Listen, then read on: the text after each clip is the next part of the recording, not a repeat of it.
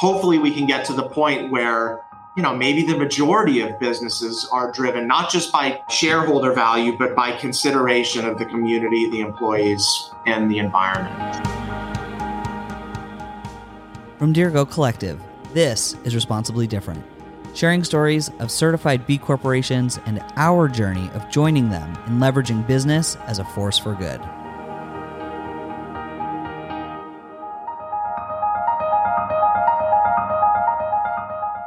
I'm Ben Marine, and in this episode, I sat down with brewmaster and founder of Allagash Brewing, Rob Todd. Rob founded Allagash just over twenty-five years ago in nineteen ninety-five, and is a leader not just in creating award-winning Belgian-inspired beers, but also in running an innovative company on the forefront of sustainability and workplace innovation. Allagash sidestreams ninety-nine percent of their waste, keeping it from ever going to the landfill, donates one percent of sales to local nonprofits, and has made the list of Maine's best places to work for over seven years. Join me in learning more about how Rob and his team at Allagash Brewing are responsibly different. First off, I want to congratulate you on twenty-five years. I know your first beer was the Allagash White, and at the time, there was nothing like it on the beer market. I'm so curious, can you describe some of the pushback that you received from the market and how you persevered through that? Yeah, no, thanks. Yeah, la- this last summer was our twenty-fifth anniversary. We certainly did not expect to celebrate it the way we celebrated it, because it was kind of right in the middle of COVID, and we had um, you know, a lot of plans to, to celebrate with a bunch of events here at the brewery and out in the trade and printing special glasses and all that stuff. And Uh, obviously, um, our plans had to change just a little bit because of COVID. But yeah, it, it has been now just over twenty-five years. You know, w- one of the most important things for me when I started Allagash, and this is going back to like nineteen ninety-four, early ninety-five, before I started brewing, um, I, I was basically cobbling the brewery together with a bunch of old dairy equipment. I did a lot of the work myself, like cut the drainage trenches in the floor, did a lot of the welding and plumbing and electrical work. And, you know, I, I knew that it would take me months and months of cobbling the brewery together. And the hope was that I'd be doing this for the rest of my life. Um, I, I really didn't see the utility in making a beer that people could already get. I mean, why like go to all this trouble only to make something people could already get? Um, I mean, it, you know, arguably, we probably should have come out with something people were more familiar with, like a lager or a pale ale, or, you know, one of the Pacific Northwest pale ales, uh, one of the British style beers, because we probably could have sold a lot more beer out the gate. But it was really important to me to give some, to give people an experience with beer that they had never had before. And I looked at the Belgian pr- brewing tradition as an opportunity to do that. And the first beer I rolled out was Allagash White. And um, I, I made it alone for the first year, draft only, just in the Portland, Maine um, market. And yeah, it wasn't received too well. I mean, it was people back in nineteen ninety-five hadn't seen cloudy beers, and they hadn't, not many people had tasted beers that were fermented with the traditional Belgian yeast strain and spiced with coriander and orange peel. So the common reaction when I went in to pour a glass of beer to buyers was like, what's wrong with it? And then they tasted, they'd be like, why does it taste like this? What's up with these aromas? And so, it, you know, I had succeeded in giving people a unique experience with beer, but it was so unique that it was an uphill battle for, you know, a good decade, really. And I think what's so cool about that, too, is Allagash White just won, what, its fourth gold this year, or in twenty twenty? We just won a gold in the uh, Great American Beer Fest, which was a nice little ray of sunshine in the middle of COVID. So that's amazing. Yeah, it's always nice to get, I mean, that's not why... Um, it's not really what drives us and motivates us, but but it's nice to get that recognition because everyone here has worked awful hard for twenty-five years. So it's it's nice to be able to to get that recognition. That's great. Well, and congrats on that for sure. Um, I know doing things differently and kind of driving at innovation seems to be a staple at Allagash. You were also the first brewery in the United States to brew the traditional Lambic style spontaneously fermented beers. As the company has grown, how have you managed to continue to cultivate that sense of creativity and innovation within your team? So, I mean, you know, like I said, and I didn't use this word innovation, but giving the unique experience with beer um, when I started was one of the one of the kind of prime motivators for me. And that, of course, is is driven by innovation. And innovation is one of our core values here. Um, it's something we talk about a lot, but but it is much more than just like a plaque on the wall and a talking point. Like all of our core values, we really work hard to live them. And one of the ways we live our innovation core value is we've got this really cool little ten gallon pilot brew system. We're actually running it today. I just walked by it on the way up here. Um, we were running it yesterday. Um, and and we, we run that little system um, twice a week, year round. So, and, and, and the cool thing about this program is anyone at the company that has an idea for a beer. So it doesn't matter if you work in the marketing department, accounting, out in our sales force, uh, at our, uh, at our Warren Avenue warehouse, a brewer here at the brewery, doesn't matter what your role is. If you've got an idea for a beer, you can go to the team that, uh, manages this pilot, uh, brew house, and uh, propose the idea and brew a ten gallon batch of beer. So we're literally, you, you know, not only are we developing a hundred or so unique recipes a year, we've got all one hundred fifty like very passionate employees here coming up with, with ideas. And a lot of these beers have become full scale production beers. Uh, Mariah, who has a desk right next to mine, who, who would be here if it weren't for, for COVID, she Uh, loves champagne, and she came up with this great idea to do kind of a champagne beer hybrid. Um, so the beer is based on fermentation um, with grape must, and it also uses a uh, champagne yeast. And that that beer we just brewed on a little ten gallon system. It got real popular internally, so we made a bigger batch a number of years ago and sold it in our store. Then it became a statewide release and then a national release. And that beer is called Two Lights. And it's one of our one of the most popular beers that's come off that system. And, you know, we literally have a quiver of hundreds of recipes, um, kind of all queued up and ready to go. Uh, that's where the idea for Little Grove came from, which was a release Uh, just a few months ago. Oh, that's so cool. That's awesome.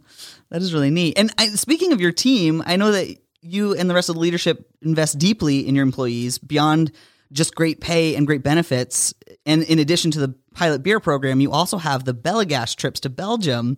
Can you walk us through how those got started and, and how they work today? Well, uh, full disclosure, I borrowed that idea from, from another brewery out west that mentioned they do that. And I was like, oh, this this would be a really cool opportunity. Yeah, the the the two things I, I like about that program most. So if someone's here for five years, we bring them on a trip to Belgium. And, you know, besides just the thank you for five years of, of hard work, it's a really cool opportunity for people just to be immersed in the Belgian brewing culture. And all of our beers come out come out of this culture.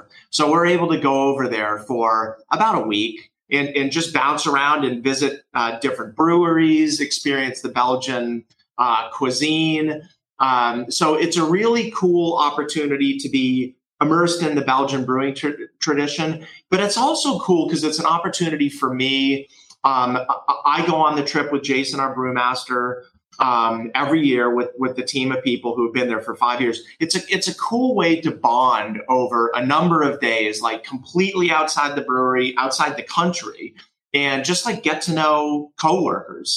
Um, spending a spending a week together, uh, just experiencing these Belgian beers. So. Um, you know, it, it, again, it like the innovation program, doesn't matter what department you're from. If you've been here for five years, you go to Belgium with us. So it, it's it's a lot of fun. It's something I look forward to every year. Unfortunately, like a lot of things with COVID, that's on hold for a little while. It's looking like we're going to miss at least two of those trips. So I don't know. Maybe I'll get to go on like three of them in a row. Nice. When this is over, which I sure won't complain about because they're fun. Right. Oh, I believe it. I believe it. That's awesome.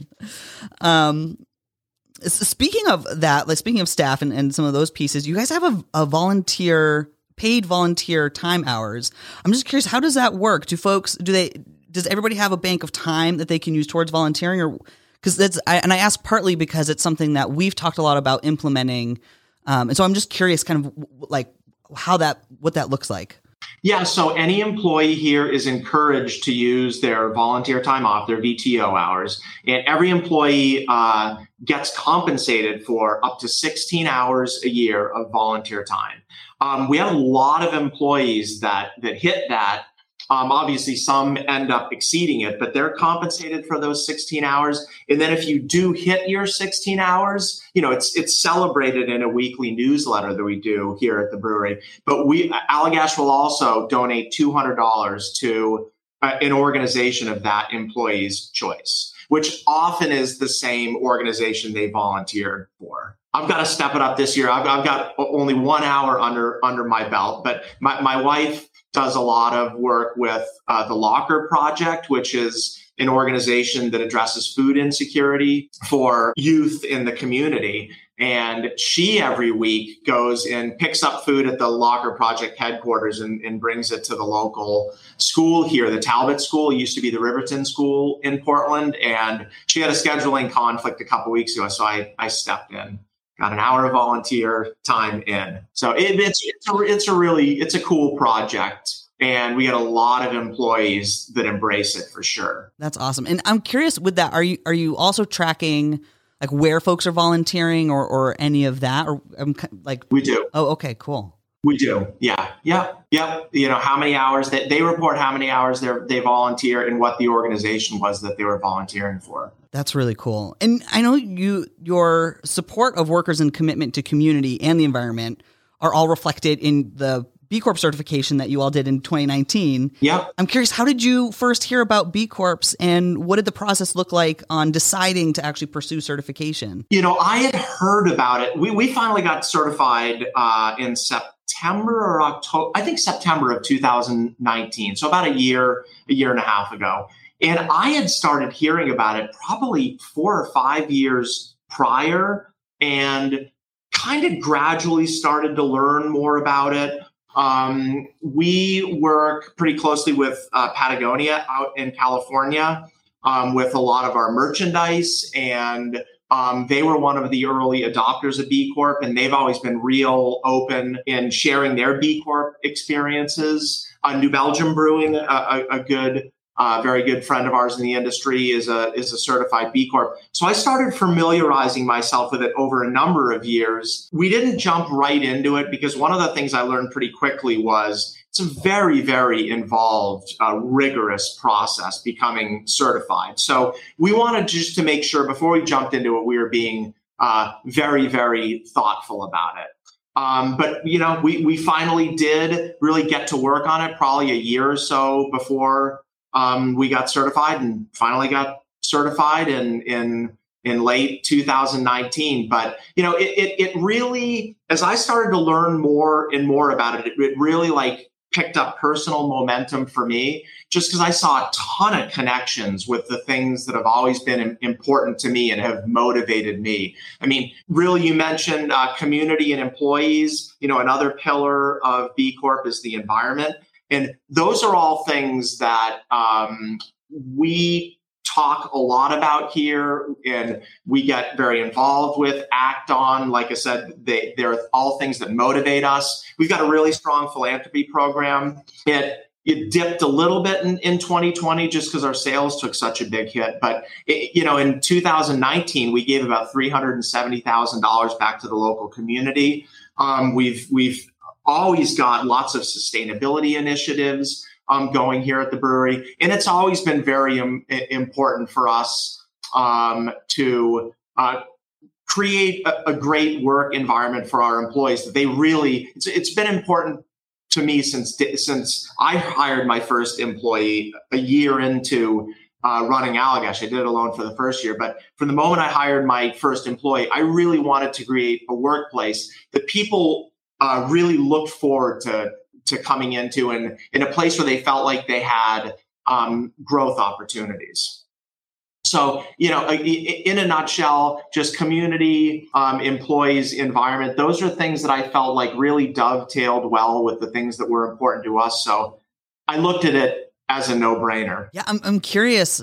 What was kind of the most challenging part about going through the certification, and, and how did you navigate that? So it indeed is very rigorous. I, I don't I, I don't remember exactly how many pages long it was. You know, we we printed it out early on, and you know, it lived on a lot of people's desks because it, it really reaches into every facet of the business here and our lives. But I think it was about fifty pages, double-sided. So very, very rigorous. You know, one of the things I learned that, you know, is actually has actually become a very valuable tool for us is B Corp really emphasizes how important it is not only to care about these issues and act on them, but actually document them internally, to have like living documents. And I'll give you an example. You know, I thought that on water conservation, which absolutely appears on the on the B Corp Um, assessment, I thought we knocked that one out of the park because that's something we've been working on for nearly twenty years. And we really are, I, I look at us as, as being best in class in terms of reducing uh, reducing water per barrel of beer we we produced to, to really a pretty best in class level. And, and I thought we'd get very high marks for that. Turns out we got no credit whatsoever for it because we did not have a, a written document and written plan uh, to, to conserve water. Now, we, we do now, and there are a lot of things that we had been working on for years that we didn't actually have like institutionalized, like documented written plans. Um, I, I really do believe as we start documenting more of these things that we're going to be more successful with them. And that in turn will improve our B Corp score. But, you know, it, it's more important to me just to do better on those on those fronts. And, you know, an improved B Corp uh, B Corp score is just kind of a collateral benefit to those efforts. Absolutely. Um, sp- speaking of which, how... kind of pivoting a little bit, how has being a B Corp certified business and, and kind of going through the assessment, I think you kind of touched on this a little bit, but how has it, how has it helped the business since co- going through it? I mean, it's, it's helped on a lot of fronts. I, I really feel like we've made uh, significant um, sustainability improvements here. Again, having programs in place to document. I mean, one of the, one of the, one of the initiatives we've had in place for quite a while is reducing carbon dioxide Uh, consumption.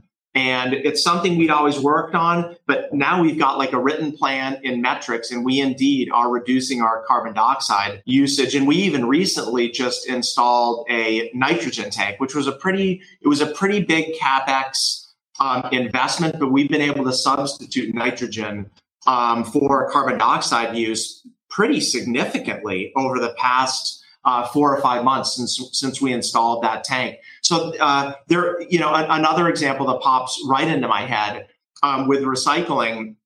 There are a lot of things we use in this industry that are they're difficult to find homes for in the recycling stream. And some of them, if they end up in the recycling stream, they can actually contaminate it. And one example of that is those plastic pack tech tops that that you commonly commonly see on four packs and six packs of beer. Those really don't do the recycling stream any favors. And ideally, those get separated, collected, and sent back to the plant that makes those in the first place. Well, it's hard with, with no single point to get those to, to recycle those. I mean, you've got one hundred seventy or so breweries in the state. And even if they're all collecting them, it's not very efficient to get them at all to one point. So we are almost ready to launch a program where we're going to be collecting some of those items where it's hard to find uh, a recycling stream for. The pack tech tops, stretch wrap is another one, corrugated cardboard. And just with our scale, we're going to be able to collect a lot of these items and create uh, a much more sustainable waste stream, just not only for us, but for other brewers in the community. So that's another recent initiative. So you know, we have a bunch of initiatives going all over the map. You know, unfortunately, we got certified right before COVID hit. So that's obviously been a been a huge distraction. I mean, we we going into COVID were seventy percent of our volume was in the restaurant and bar channel. So, um, you know, it's been a, it's it's been quite an effort uh, pivoting to get sustainable through through this whole thing. But, you know, like those two efforts I mentioned on the B Corp front, we we continue to work hard on that front. How, yeah, I'm so curious with, it sounds like essentially seventy percent of your business being wiped out. How, how what did pivoting look like? And, and, and I'm curious if you have any advice for maybe other businesses that are still navigating that and, and struggling to find a way to pivot. Cause it seemed, cause I, I know that you guys did a bunch of really incredible, great work in twenty twenty, despite that setback. Yeah. I mean, it, it, that, it was a, our model really was based on the restaurant and bar channel. Um, I mean, obviously just, a, uh, it, it's been sad to see how that channel has been so negatively impacted by this. I mean, I've got a lot of my best friends basically are, are, are in the bar and restaurant business. So it's just, it's been tough to watch um, for sure. Like, hopefully this whole thing is going to be over before too long. And that segment, um, uh, you know, that bar and restaurant channel is able to bounce back and, and get healthy quickly.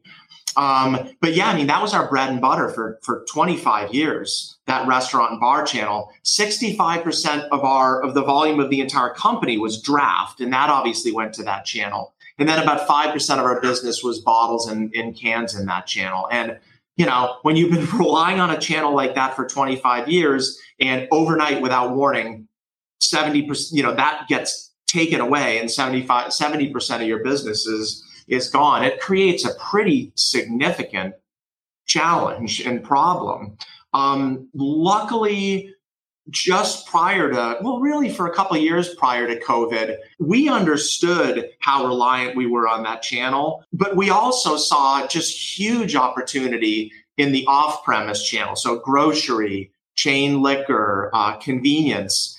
We saw huge opportunity because we were so underdeveloped in those spaces for, for cans and bottles. And of course, cans are very popular nowadays. So we just really a year or so prior to COVID, put together a long-term five-year plan to develop that side of the business, the the um, bottle and, and can side of the business. And a really important part of that effort was, was a, a very significant investment in a very versatile state-of-the-art canning line here at the brewery that can basically do any, any can format of the diameter can that we use. So we can do a four-pack, sixteen-ounce, Um, with the pack tech top. We can do a wrapped twelve ounce six pack, a wrapped twelve ounce twelve pack, you know, so on and so on. So very, very versatile line. And our plan was, um, with a bunch of innovation that we had lined up, was to just incrementally over a four or five year period, roll out more and more items from that line and, and slowly adapt our sales team uh, to sell to that channel. So when that business went away overnight, and, you know, it seems naive to think of it now, I thought restaurants and bars would close down for two weeks and in a couple months we'd be back up and running. Well, a month and a half or so in, into COVID, we realized that this could be a really long-term thing. And so, uh, you know, we're all using the word pivot, pivot a lot now. You know, we decided it was critical to our survival to pivot like very quickly to that channel, um, to the uh, bottle and, and, and can off-premise channel, and basically take a four-year plan and, and compress it into just a few months. So we really, in May, June, and in, in July, we did it. We did four or so years worth of work just in three months, rolling out a bunch of new items. Uh, we completely retooled our sales team to go from, um, you know, spending a ton of time in the on-premise restaurant bar channel to restructuring the sales team to sell to the to the grocery and, and, and convenience channel. Um, we had to retool uh, our uh, production scheduling here quite a bit, and, you know, our inflow of raw materials. Um, so we re- we really changed the business top top to bottom to be sustainable long term um, without that uh, bar and restaurant channel. And, you know, like I said, uh, hopefully in a, in a couple months, that channel will come back and we will be there for it. You know, I can't wait to go in, uh, you know, have a have a pint of uh, pint of beer with just my good friends in, in that industry and not have to be six feet apart, not have to be wearing a mask. but you know, it's it's it's really um, that channel is struggling now, and but but we re, we we really have retooled the business so we can survive long term on on the package side. But it, it was a pretty monumental, all hands on deck effort for sure. That's incredible. I mean, and I'm curious, do you do you feel like, whew, or is there? It's still very much like in the thick of it. You know, I feel like, I mean, we're absolutely still in the thick of the restaurant and bar channel struggling, you know, absolutely still in the thick of that. But we moved so fast out of necessity to shift the business so we could uh, rely on the package long term. You know, a lot of that work we've already got under our belt and we did. And, you know, we've gotten to the point now where We, we, like I said, we can survive long-term with that package channel. I mean, we're, we're sure not operating in a way that I'd like to be operating long-term. I mean, we've had to make huge expense cuts on like, on tons of fronts, but you know, we're, we're gonna, we will, we'll, we'll survive it. And we've done a lot of that work. And, you know, in a lot of ways, we're just kind of keep, keep pushing it, selling beer on the package beer front and just hope, hope that this, we can get COVID in the rearview mirror sooner, sooner rather than later. But a lot of that work we did last summer. That's great. And so what's amazing to me is that in, in spite of the pandemic and everything that every, you know, especially, you know, in that industry have been up against, Allagash still did a lot of really incredible work for the community. I think it was, you still were able to donate over three hundred thousand dollars. There was beer donated to be distilled down to sanitizer for frontline workers. You're actually gifting actual cans of beer to frontline service folks, um, which is just incredible. And I know part of those community efforts included in participating in the Black is Beautiful campaign. Yeah. And you're also a member of Crafted for All. Can you share with us what being a part of working towards racial justice and equity has meant to Allagash and ways you continue to support folks of color in our local community? Yeah, I mean, th- this is work that is very important to me, and it's work we're going to continue to do here um, at the brewery and with the community. And yeah, I mean, it's just, it, it's an example of how we've shifted our engagement with the community. We weren't as able uh, to give just in terms of dollars from a philanthropy perspective, just because our sales uh, took such a big hit, but we've been engaging with the community in in in different ways on, on a number of fronts. Um, you mentioned the Black is Beautiful beer, which was a great beer. I'm I'm hoping we can uh, brew it again next year. Uh, but that's a beer that we, in other breweries around the country, participated in this as well.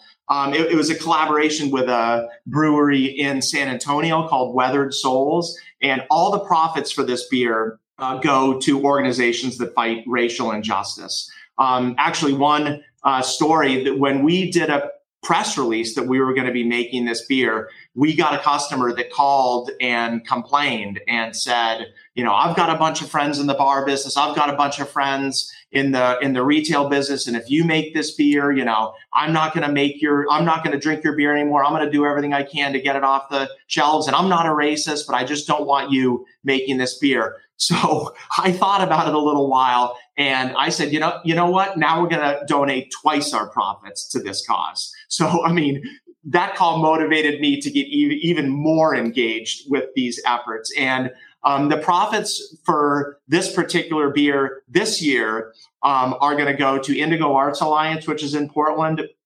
And that organization cultivates artistic development for people of African descent in the community.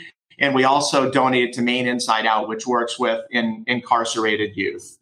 Um, you know, we we did a Black Lives Matter statement that I'm I'm really proud of, and uh, cool cool story with that. We for quite a while prior to all of the unrest and the Black Lives Matter movement this summer had been uh, supporting Amjambo, which is a local magazine that publishes news in a number of African languages for African immigrants to, to the Portland community. So we've been working with them for a while, and to continue to support Amjambo and to show our support for that community here in Portland, we we published a, a, a pretty um, sizable ad with our Black Lives Matter statement in Amjambo. And a local artist from Gabon, T T de Baccarat, he saw that Black Lives Matter statement in Amjambo. Um, he was so moved by it, he went around and got as many copies of Amjambo as he as he could get and cut that Black Lives Matter statement out and incorporated it in a sculpture that he built on Congress Street. And, and I was watching this sculpture get built. Um, I had no idea that our statement had been incorporated in the in the sculpture. So it was pretty it was pretty cool for us to hear a couple weeks after he finished. Um, I'm not sure how we got in touch with him, but he he contacted us and told us how much the statement moved him. So it was it was pretty cool to hear that he incorporated it in the sculpture. And, and we hope to work with him in the future. You know, again, post COVID, uh, to maybe do a sculpture somewhere here on uh, on the Allagash site. So that that work absolutely is is important to us, and and will continue to be important to us. That's so great, and thank you so much for for all those efforts. It's it's so so important. Um, on the environmental front, you do some really cool stuff as well. Uh, you have a, a green team. Can you share with us how that got started and, and what that work looks like? Yeah, so that's been around, and it and it started when we were a lot smaller, and we really were uh, we didn't have it in the budget for someone full time in a sustainability role. So that's kind of how it how it got its birth. And you know, like the innovation program, we've got so many passionate employees with so many amazing ideas. Um, that innovation program is a way to just harness ideas, um, regardless of where they come from the organization. And that's that's kind of how the green team evolved. It was it was before, and you know, we're still kind of in this uh, position. We're still a pretty small company, and we're unable to have someone full time in a sustainability um, role. But this was a team of people, and they come from a number of different departments in the company. Pretty much every department has representation on the green team. And it's just kind of an incubator team to come up with ideas for us to, to get to be more sustainable. And, you know, a, a lot of cool efforts have come out of this. You know, it seems commonplace now because a lot of us are, are, are doing this, but we were one of the early adopters for uh, food composting in the very early stages of garbage to garden. I don't know if any businesses were using it or not. Um, one of the members of the green team said, you know, let's quantify how much food we're putting in our dumpster and figure out what the cost is and, and see if we can actually save money and find a more sustainable stream for, for food waste here at the brewery. So someone on this team literally went around for about a month and a half and dug through garbage cans for food waste, weighed the food waste each day. And we figured over a year, we would actually save, I think it was like five hundred twenty-five dollars, which, you know, it isn't a, it's not a ton of money for, for a company this size, but it's, it's savings, and it's a, it's a more sustainable channel for that waste. You know, a, another example, uh, we get our glass bottles on pallets that have these uh, plastic bands, these green plastic bands on them. We fondly call it pallet kelp for these plastic bands, but the plastic bands, we literally were having to throw in the dumpster because they they uh, contaminated the recycling team, they, or the recycling uh, stream. They get tangled up in the equipment uh, that sorts the recycling. So one of the, you know, the, a couple people on the green team got to work to find uh, a, a channel for this waste. And we were able to get this cool machine that we basically feed this plastic into. It chops it up into uh, short little links. And when we have a full, you know, pallet tub of these, we're able to ship it directly to the factory that melts melts the uh, strapping back down, and so it, it it doesn't even go into the recycling stream. It goes straight straight to where it's melted down and made into more and made into more strapping. So initi- initiatives like that on all fronts. In, in that program I mentioned, to help smaller breweries in the area, um, finding recycling streams for stretch wrap, for uh, for the pack tech tops, that also came out of the green team. So we just we constantly have ideas that that that come out of that group. That's really cool. And I'm curious, is is that group, is that something that anyone in the company can join and be a part of, or, or how how do folks get involved with that that work there that are curious to be part of it? It is. They just, if someone's interested in getting involved, they just ex- express interest. uh, to the team. And, and we try to, with that team, just like with some other teams, like that, that pilot brew system that I mentioned, um, we try to ro- rotate people through those teams. So someone might be on that pilot brew team. I'm not sure how many years, two or three years, and then we'll, we'll rotate and, and give someone who hasn't been on the team an opportunity, an opportunity to get involved. Really, anyone, it, anyone that's wa- that wants to get involved with those, you know, we try to keep create space for them at, at some point, and we also try to have broad representation at the company. I mean, for something like the the green team, we'd probably miss out on opportunities if we just had uh, members of our production and and brewing team. So we we really work to have um, hopefully someone from um, the administration uh, department, from the Uh, warehouse, Warren Avenue, from from brewing. Um, so just because there may be waste stream opportunities there that one facet of the company just isn't seeing. Yeah, and that actually brings me back to a, a question. I saw that people, if they if they collect their caps and like the cages or corks, all that sort of stuff, they can drop them by the the brewery, and, and you all will will recycle them. I'm curious, and it sounds like this might be, I might be getting ahead of myself, but it sounds like this might be part of that larger plan to incorporate other breweries and stuff. But if there are folks who want to participate in helping that, but maybe aren't local, can can they collect all their stuff and like ship it to you in a box or what? Or you know, no one's done that. No one's done that yet. But if someone contacted us and said, hey, we want to start shipping you corks when we get a box of corks, I can pretty much guarantee we we happily take it, but we absolutely we absolutely do collect. I mean, there are like so much stuff gets separated here. We we have the same dumpster out front, and it gets emptied at the same frequency that I had like literally in the late nineties. And in the late nineties, put it in perspective, we were probably brewing three thousand barrels of beer a year, and we're now brewing one hundred thousand barrels of beer a year. So if you walk around here through the brewery, you'll see a bin um, for like copper and brass fittings, and you'll see a bin for electronic waste, and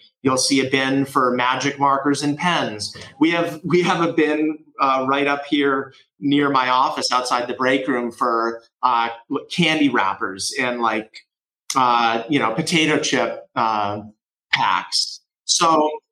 It, you know, that green team has done an amazing job finding homes for all of these uh, waste streams that very often end up in the garbage. That is so cool. That is really, really cool.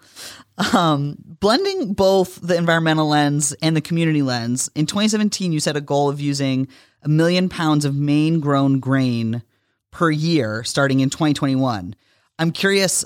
Are you now also knowing that, you know, COVID put a wrench in things? I'm I'm curious, are you on track to reach that goal, and, and how has that pledge helped local farms? Yeah, so it's funny. I came up with the idea. I was mentioning Patagonia. I was out there one time. You know, they are they're um, very open about sharing best practices. And I ran into Yvonne Chenard, and we started talking about beer, and then we started talking about agriculture, and then we started talking about grain, and and you know, a, a lot of the grain the brewing industry uses comes from, you know, the Midwest, Canada.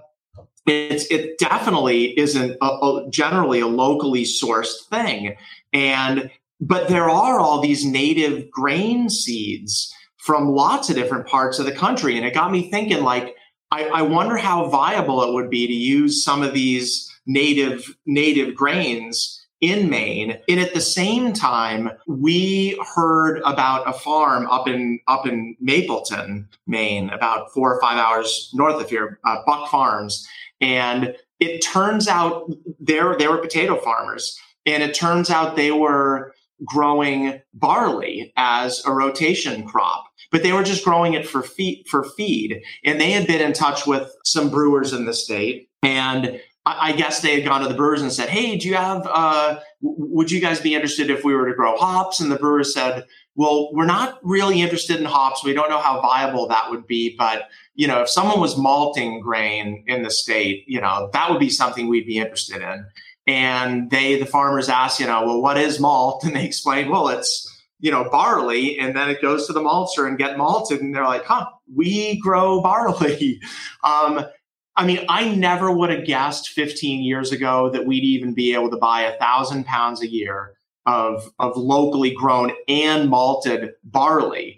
But when we heard that this was starting to happen on a small scale, we thought here that, hey, if we can make a long-term commitment to a really substantial amount of malted barley that is grown in Maine and malted in Maine, and work with farmers to create a long-term plan, maybe they'd be more willing to make a substantial investment to really size up the scale of these, of these operations. So that's really why we made the commitment for a million pounds in five years. Um, so here we are in year five, twenty twenty-one, and we have been, we've been working with farmers for the past five years with these long-term plans very closely. We've, we've spent quite a bit of time up at these farms. Our brewmaster, uh, Jason Perkins, is you know very, very knowledgeable um, with the specs that we need here at the brewery, um, with the grains we use, whether it's malted barley, raw wheat, malted wheat. So he's been able to use this knowledge to work work with the farmers to make sure we're getting um, raw materials that are like very Uh, consistent. And, you know, it, it's been a lot of fun. We were just up there for harvest uh, this last September. I was able to ride in the combine, which was which was really cool. So we, we've gotten these great relationships. Um, we're buying grain from a number from a number of farms. And, you know, I think we're going to make it. We we used about uh, just over one hundred thousand pounds of grain our first year. Last year, I think we were up to about seven hundred thirty thousand pounds. twenty twenty-one, a million pounds, it's going to be a push because, number one, our volume has been negatively impacted by COVID. Number two, the harvest uh, last fall was was not great because of drought. So the farmers didn't get everything they were they were hoping to get. But, you know, knock on wood, we're going to be able to do it. We're really motivated to do it. And, yeah, hopefully I'll be able to report back at the end of, you know, twenty twenty-one that, you know, we hit our million pounds. So we'll see. But it's been a really it's been a really fun project. And if, if you were to tell me fifteen years ago that we'd be able to do a, a million pounds of locally grown and Uh, processed, whether it's you know dried, packaged, malted grain, I would have said it's base, it's completely impossible. That's so cool. I mean, just the fact that you did over seven hundred thousand pounds last year. I, I mean, that's that's really cool. That's really exciting. We're three quarters of the way there. Yeah, stuff to look forward to for sure. Yeah. Um, what advice would you give to businesses like ours that are currently in the certification process, or for folks that maybe are just playing around with the idea of pursuing it? One of the one of the, the most valuable things for us, I think, is going to be the connection with B Corp community.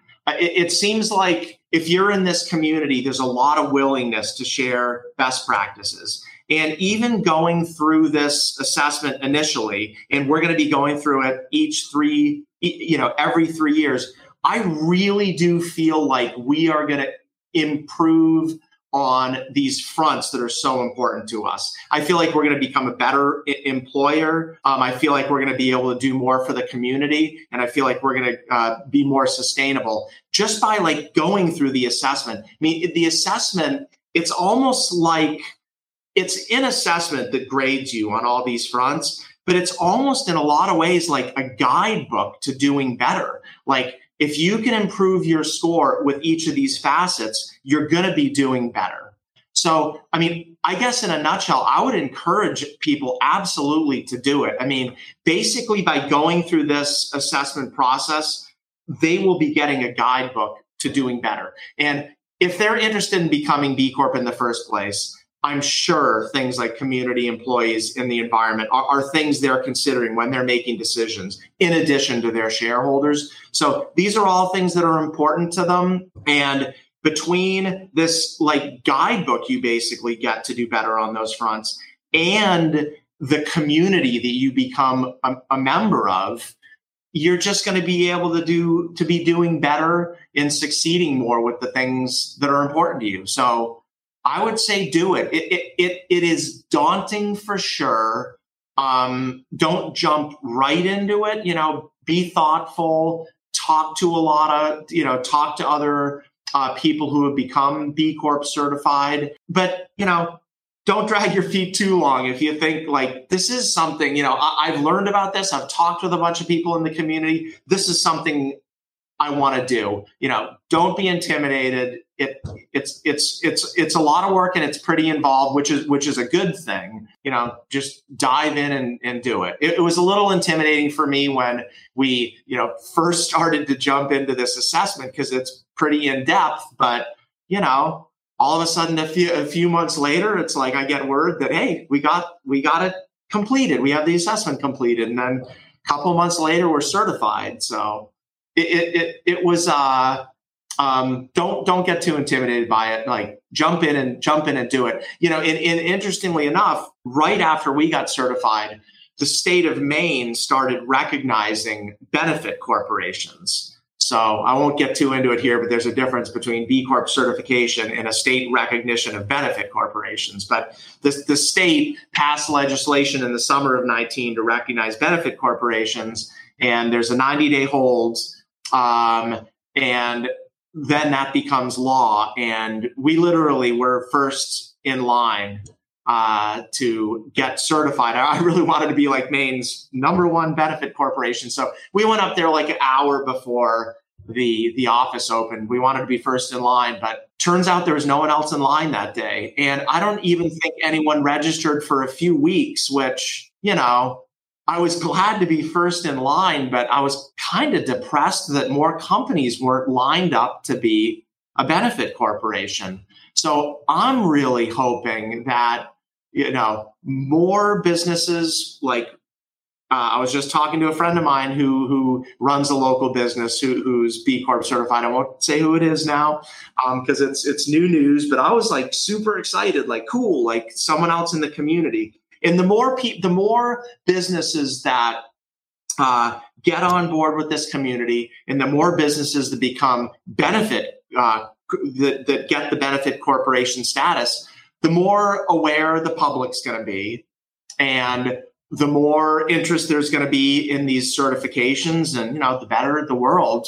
I mean, that's that's the that's the point, right? Hopefully, the world becomes a better a better place, and the world becomes one where businesses are not just driven by shareholder value. Hopefully we can get to the point where, you know, maybe the majority of businesses are driven not just by uh, shareholder value, but by consideration of the community, the employees, and the environment.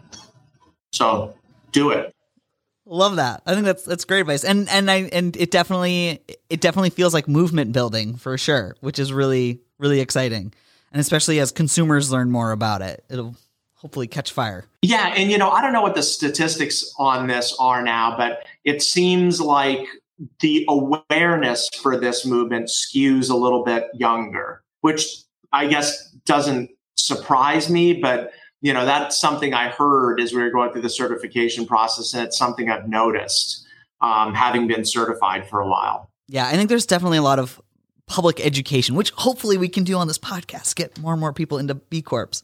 Um, but so I, I, I just kind of want to circle a little bit back to, you talked a little bit about um, partnerships with other B Corps and, and working with Patagonia. I'm curious, are there other B Corps that you've been working closely with, and, and what have been some of those projects? Uh, what did they look like? You know, we, unfortunately COVID hit right as the dust was settling on our Um, B Corp uh, designation. I mean, literally it hit, I don't know, four or five months after.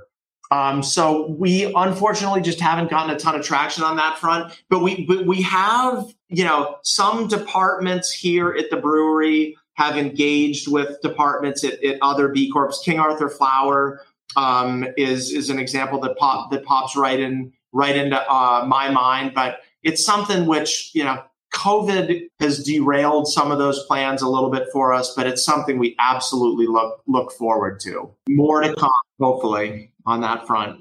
Things look, again, more things to look forward to. It's always, yeah. always good. We can all use a little more more hope, for sure.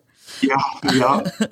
um, I do have a couple of questions from uh, some listeners that I, I know are, are kind of big Allagash fans. So first off, we've got, what, what do you think makes Portland such a great beer city? Do you think there's a cap on how many new breweries will continue to open and succeed? Ooh, uh, I mean, in terms of if there's a cap, I, you know, I'll start with that one. I, I don't know. Again, if you were to tell me fifteen years ago, do you think this state could support one hundred seventy or one hundred eighty or however many there are brewers? I'd be like, you know, well, A, it's a silly question because there's never going to be that many brewers, and B, like, probably no. But, you know, some of the models that exist now didn't exist fifteen years ago. I mean, this model of having a brewery in kind of an industrial type space where overhead's pretty low, and having a customer that's willing to come out to these parts of communities, an industrial park like I'm sitting in now, and having a customer that's willing to spend fifteen to twenty dollars on a four pack of beer. I mean, that didn't that didn't exist back then. Um, now that it does exist, uh, I think, you know, there's opportunity for a lot of these businesses in lots of in lots of communities. Uh, I mean, when I when I back when I was getting going back in ninety-four, ninety-five, um, I introduced myself to a number of brewers in the community, and a couple people were like, dude, don't start it here. There are already fifteen breweries in the state. Like, go somewhere else. There's too many breweries here. So the sentiment back then was, you know, fifteen is too many. Now there's one hundred fifty, one hundred sixty, one hundred seventy. I don't, I don't know what the number is, but uh, you know, I, I, I don't, I don't know the answer. Uh, my, my guess is there will be the addition of uh, a, a number of more breweries, and I don't see why every community couldn't um, have a local brewery or a number of local breweries. I mean, it's kind of become a, a pastime in communities. I mean, th- out here where we have really five breweries within a stone's throw of, of Allagash, you know, it's amazing to come out here on a Thursday or Friday or Saturday, you know, when there's not a, a pandemic, and see literally hundreds of families spending the afternoon out here. And these breweries are contributing to com- the community in so many different ways. I mean, we're inefficient. We brew on a really small scale, right, compared to the mega breweries. So we're creating tons of jobs to make this beer. You know, we're creating gathering places. We talked a bunch about the philanthropy that we're doing. Well, a lot of our, uh, um, a lot of the breweries in the brewing community are, abso- are absolutely uh, philanthropic. So there's so much good done by these businesses and so much innovation. And, you know, that's probably one of the reasons there's so much of that in Portland, is this really does seem to be a community that's just very open to innovation on lots of fronts, you know, on the art front, the uh, food front, just the im- amount of innovation in, in, in Portland is just amazing on the on the food front, and then of course on the beer front. So it, it's it's been a great it's been a great community to be a part of and to watch change over twenty-five years for sure. I'm really glad I located here, and and that's all the other cool things about this town aside. I mean, like, I was skiing last week, you know, forty-five minutes from here. I was surfing this morning, twenty minutes from here. I mean, there's there's so much to do. Winter's a little cold, but it's a, it's just a great place to live. Cheers to that. Love that. Um, couple couple more questions from listeners. How does being a bigger brewery compete with the ever larger growing segment of smaller craft breweries and even nano breweries? Yeah, I mean, I think the short answer is you just have to constantly stay relevant, constantly. I mean, if we're relevant now and we keep doing things exactly like we're doing them now, five years from now, we're not going to be relevant. I mean, we always have to stay relevant. And I think it gets down to, in a lot of ways, exactly what we've been talking about for the last forty-five minutes or so. Is like, keep doing all these things, keep pushing on all these fronts, keep pushing on the diversity and inclusion front, keep pushing on the innovation front, keep engaging with the community in different ways. Um, I, I think you just have to always, always be pushing to, to stay relevant. And, and that's honestly what makes it fun. Otherwise, things get stodgy. I don't want to be doing in five years, I don't want to be doing exactly what I'm doing today. I want to be like making uh, some cool new beers that I couldn't even imagine now, like engaging with a community in different ways.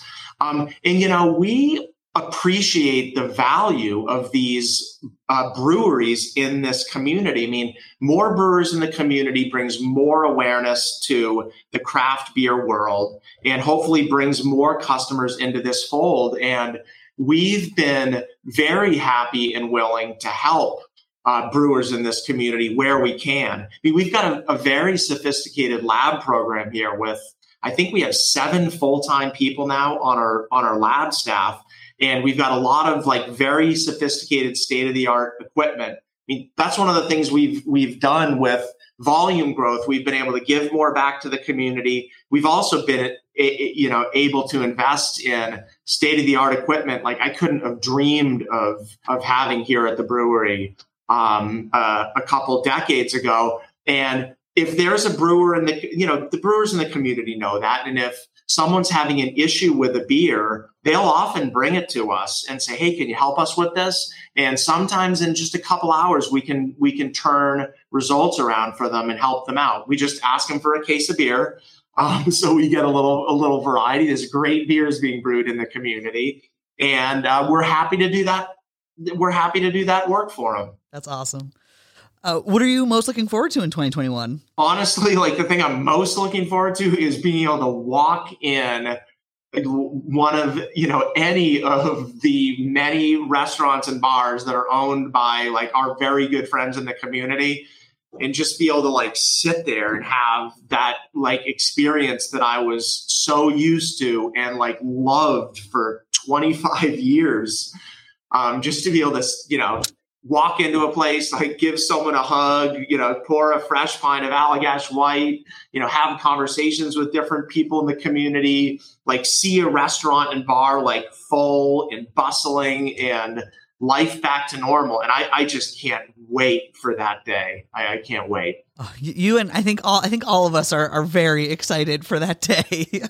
Yeah. And, and that was it's it was such an important like such an important an integral part of my life for twenty-five years. I mean, that was like my life. Like I said, we were seventy percent uh, restaurant and bar channel for our business. And that, you know, that was a huge chunk of my life for the past twenty-five years. But yeah, we all, we all want it back.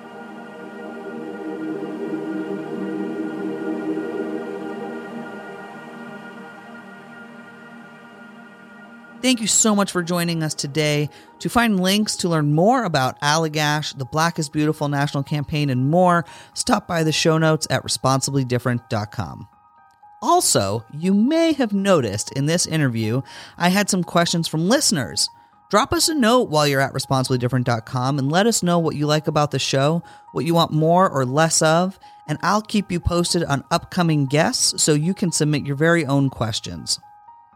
Our questions in this episode came from Matt in Shaftesbury, Vermont, and Dan in Scarborough, Maine. Thanks so much, Matt and Dan. We really appreciate your questions. And up next on Responsibly Different, I sit down with Ben Knipper, founder of Burio. They are so cool. They turn discarded fishnets into skateboards, surf fins, and all the visors for Patagonia's hats, keeping millions of pounds of harmful nets from polluting our oceans and harming marine wildlife. We had this novel idea. What if we could take plastic pollution, upcycle it into something of high value, and by doing so, finance this effort we need to do to educate communities and implement infrastructure, and also demonstrate there's value in this material so people no longer choose to discard it anymore. We're all in this together. Till next time, be responsibly different.